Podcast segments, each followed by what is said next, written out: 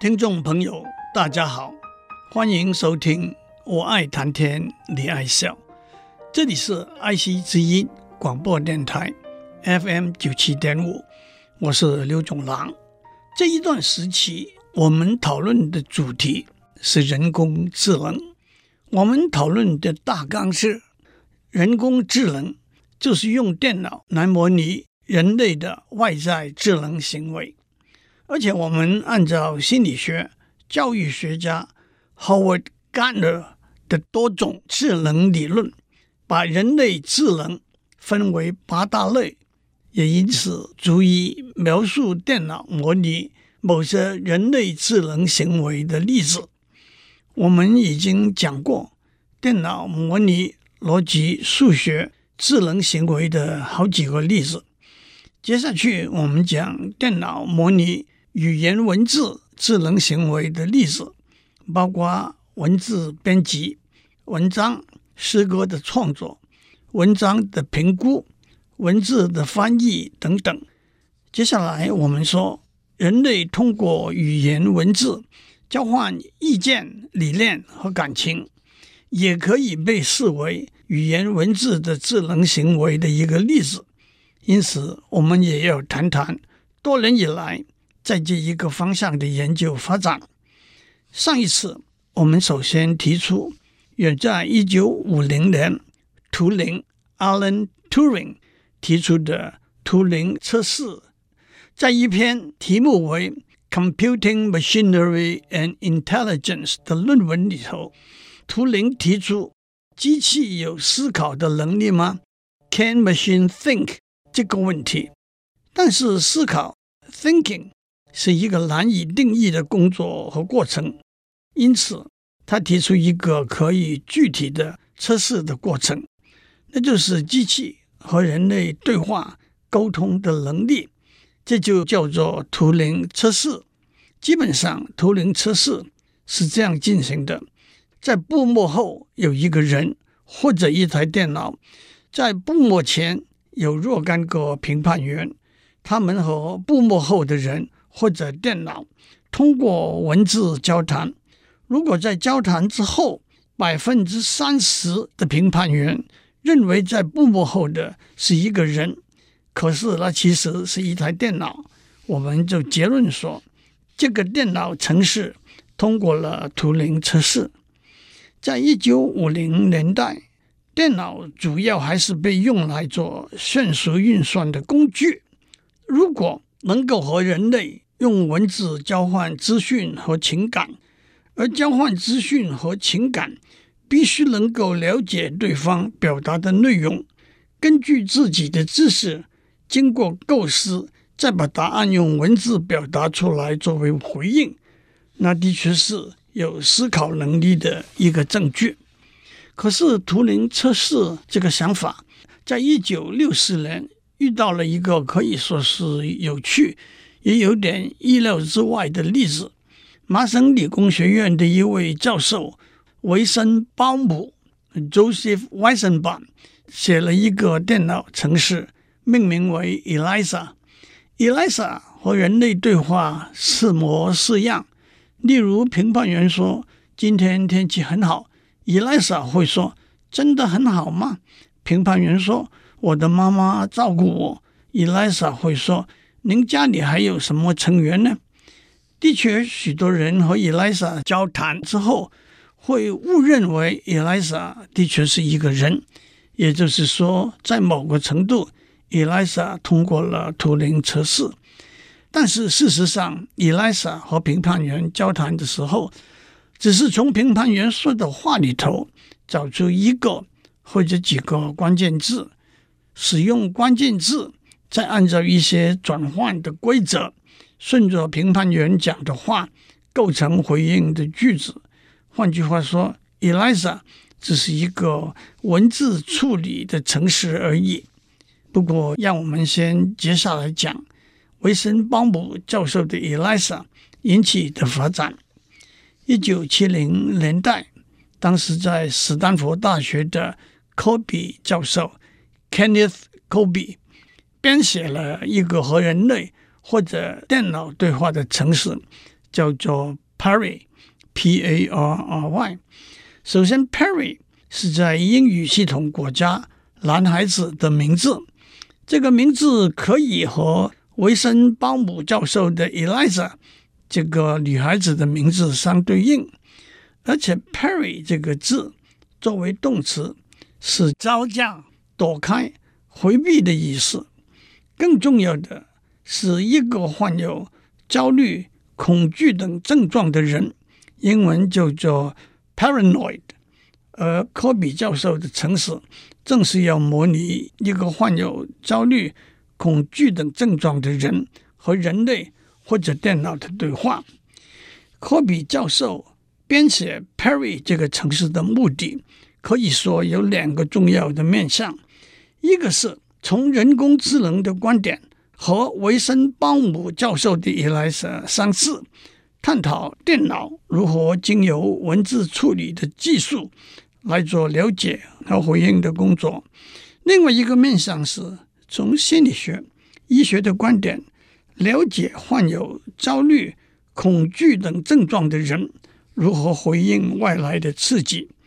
其实这是一个相当深奥的面向，因为心理学、精神病学专家还没有充分了解这些患者真正的思考的过程，因此，Perry 这个城市也只是做一些相当简单、初步的设想而已。科比教授设计了和图灵测试相似的过程来测试 Perry 这个城市。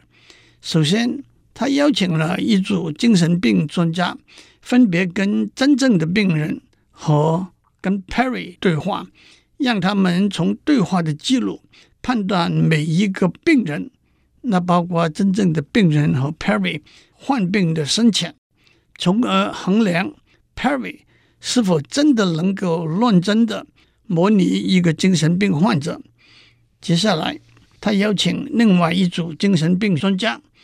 比较所有和真的病人以及和 Perry 对话的记录，请他们分辨专家们和真人对话的记录以及和 Perry 对话的记录。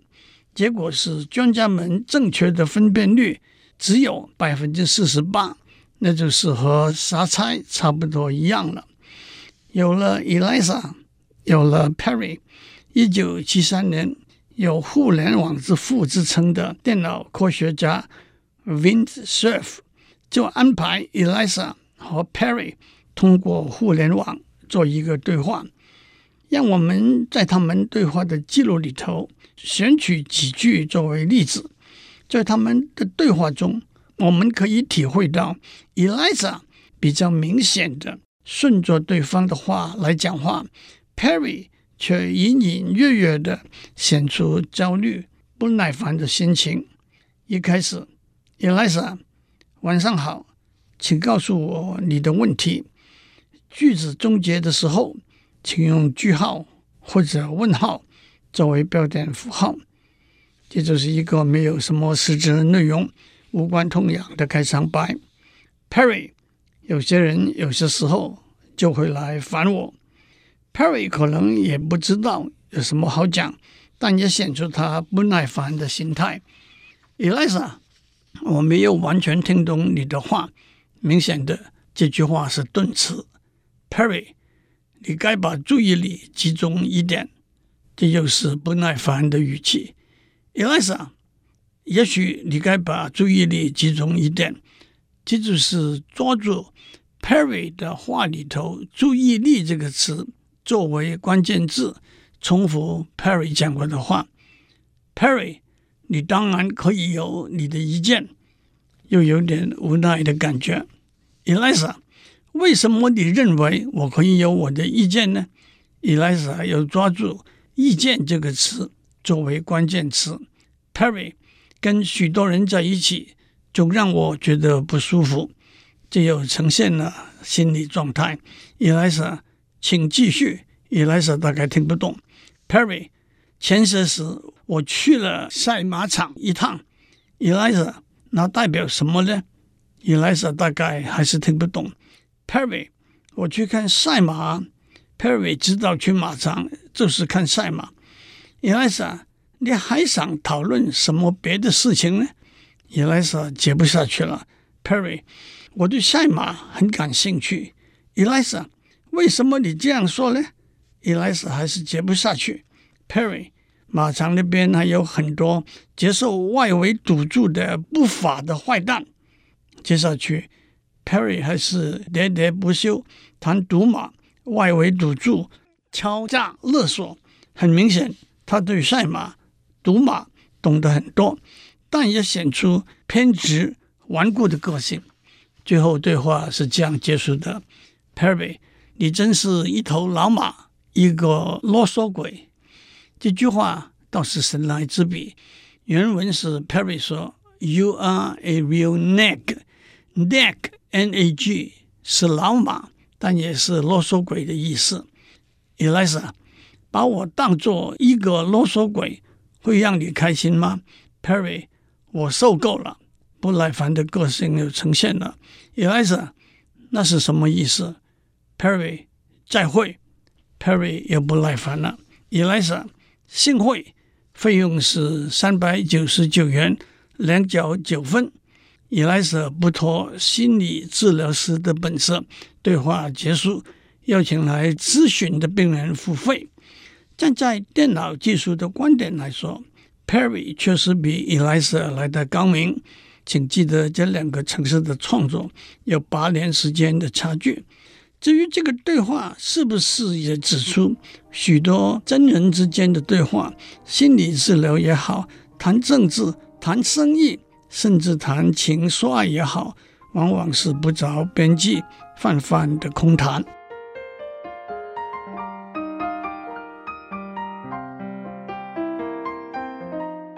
图灵在一九五零年提出图灵测试这个观念，他原来的思路是能够和真人对话沟通，是电脑有思考能力的一个例证。但是，一九六四年，维森鲍姆教授的程式 Eliza，一九七二年，科比教授的程式 Perry，都是相对来说相当简单的电脑程式。他们虽然不能说通过了图灵测试，却也引起了在人工智能，特别是在自然语言处理这一个研究领域中许多注意力，其中。一个问题就是，我们到底能不能够建立一个可以通过严谨的图灵测试的电脑系统呢？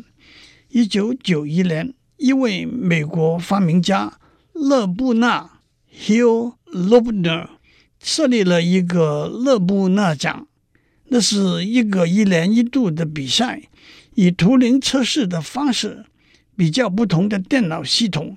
和人对话沟通的能力，勒布纳奖的特别大奖，奖金十万美元，加上一面金牌，颁给第一个能够以文字、图像和声音和真人对话沟通成功的通过图灵测试的电脑城市。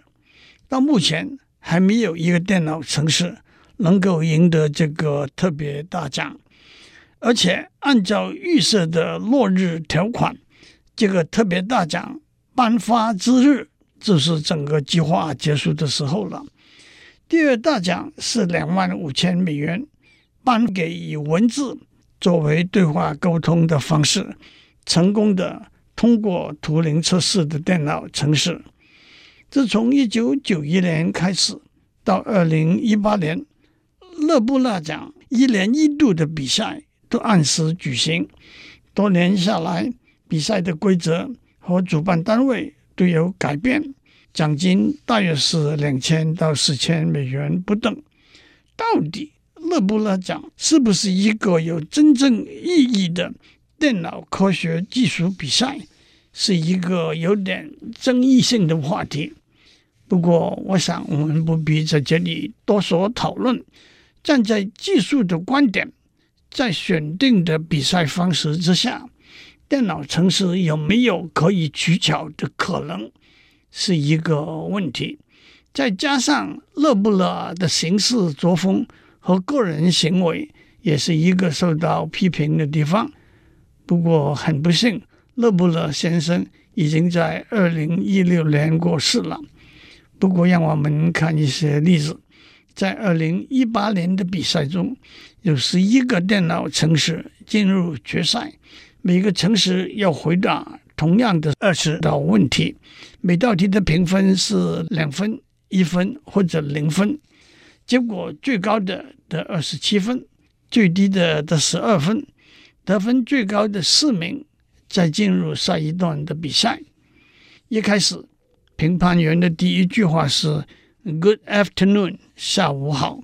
有些回答是很高兴和你见面，下午好。我是一个电脑程式，你好吗？下午好，最近怎样啊？Hello，Hello。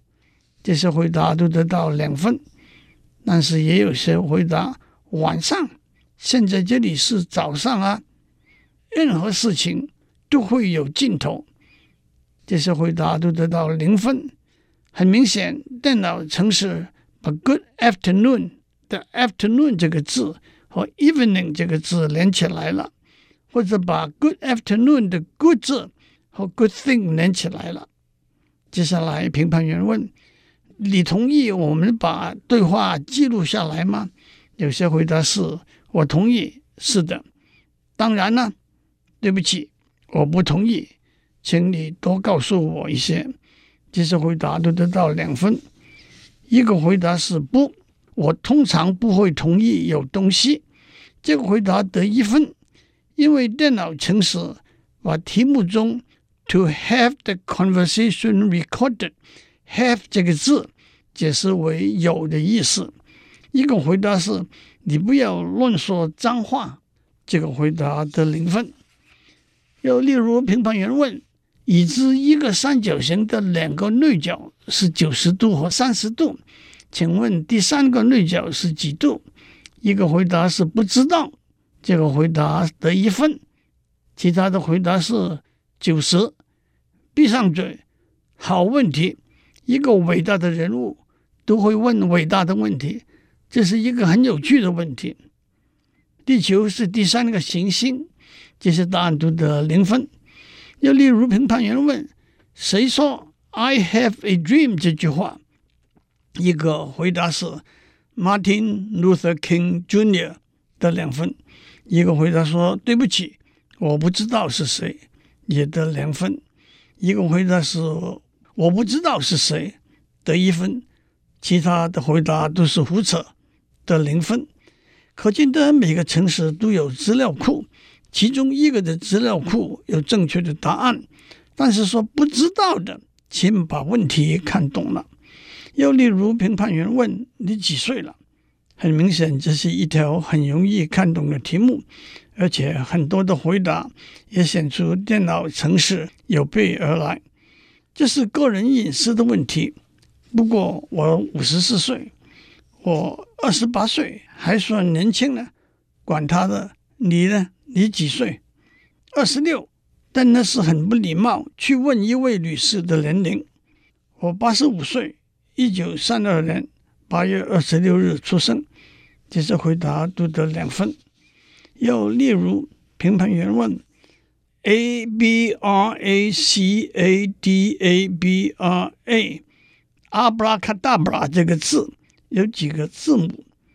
十一个参赛者中，居然有七个正确的回答。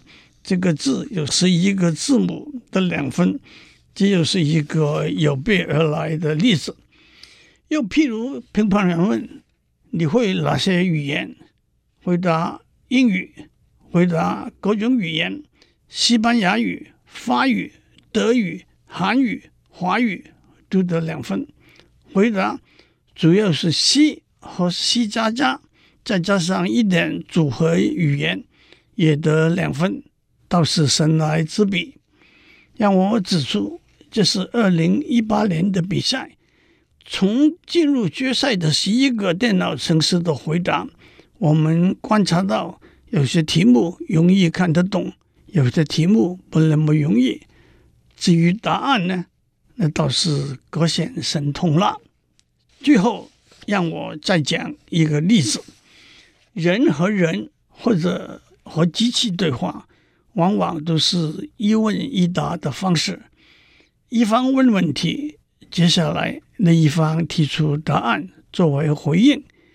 可是这个一问一答的方式，也可以倒过来：一方先提出答案，接下来另一方提出一个以这个答案为正确答案的问题。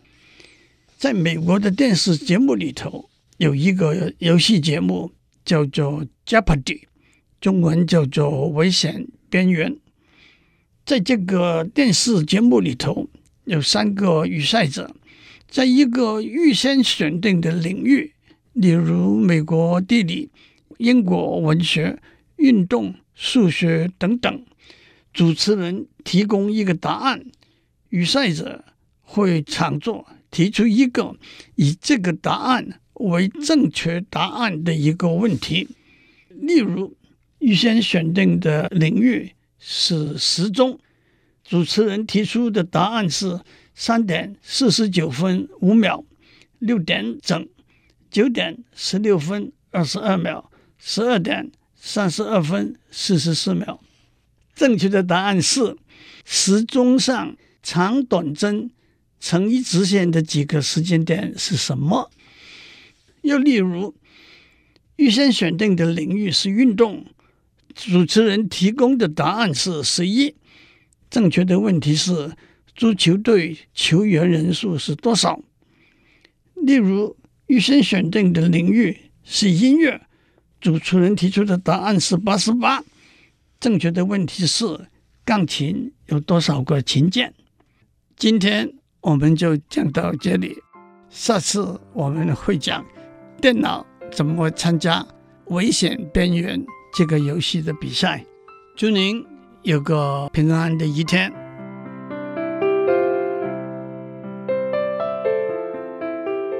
以上内容由台达电子文教基金会赞助播出。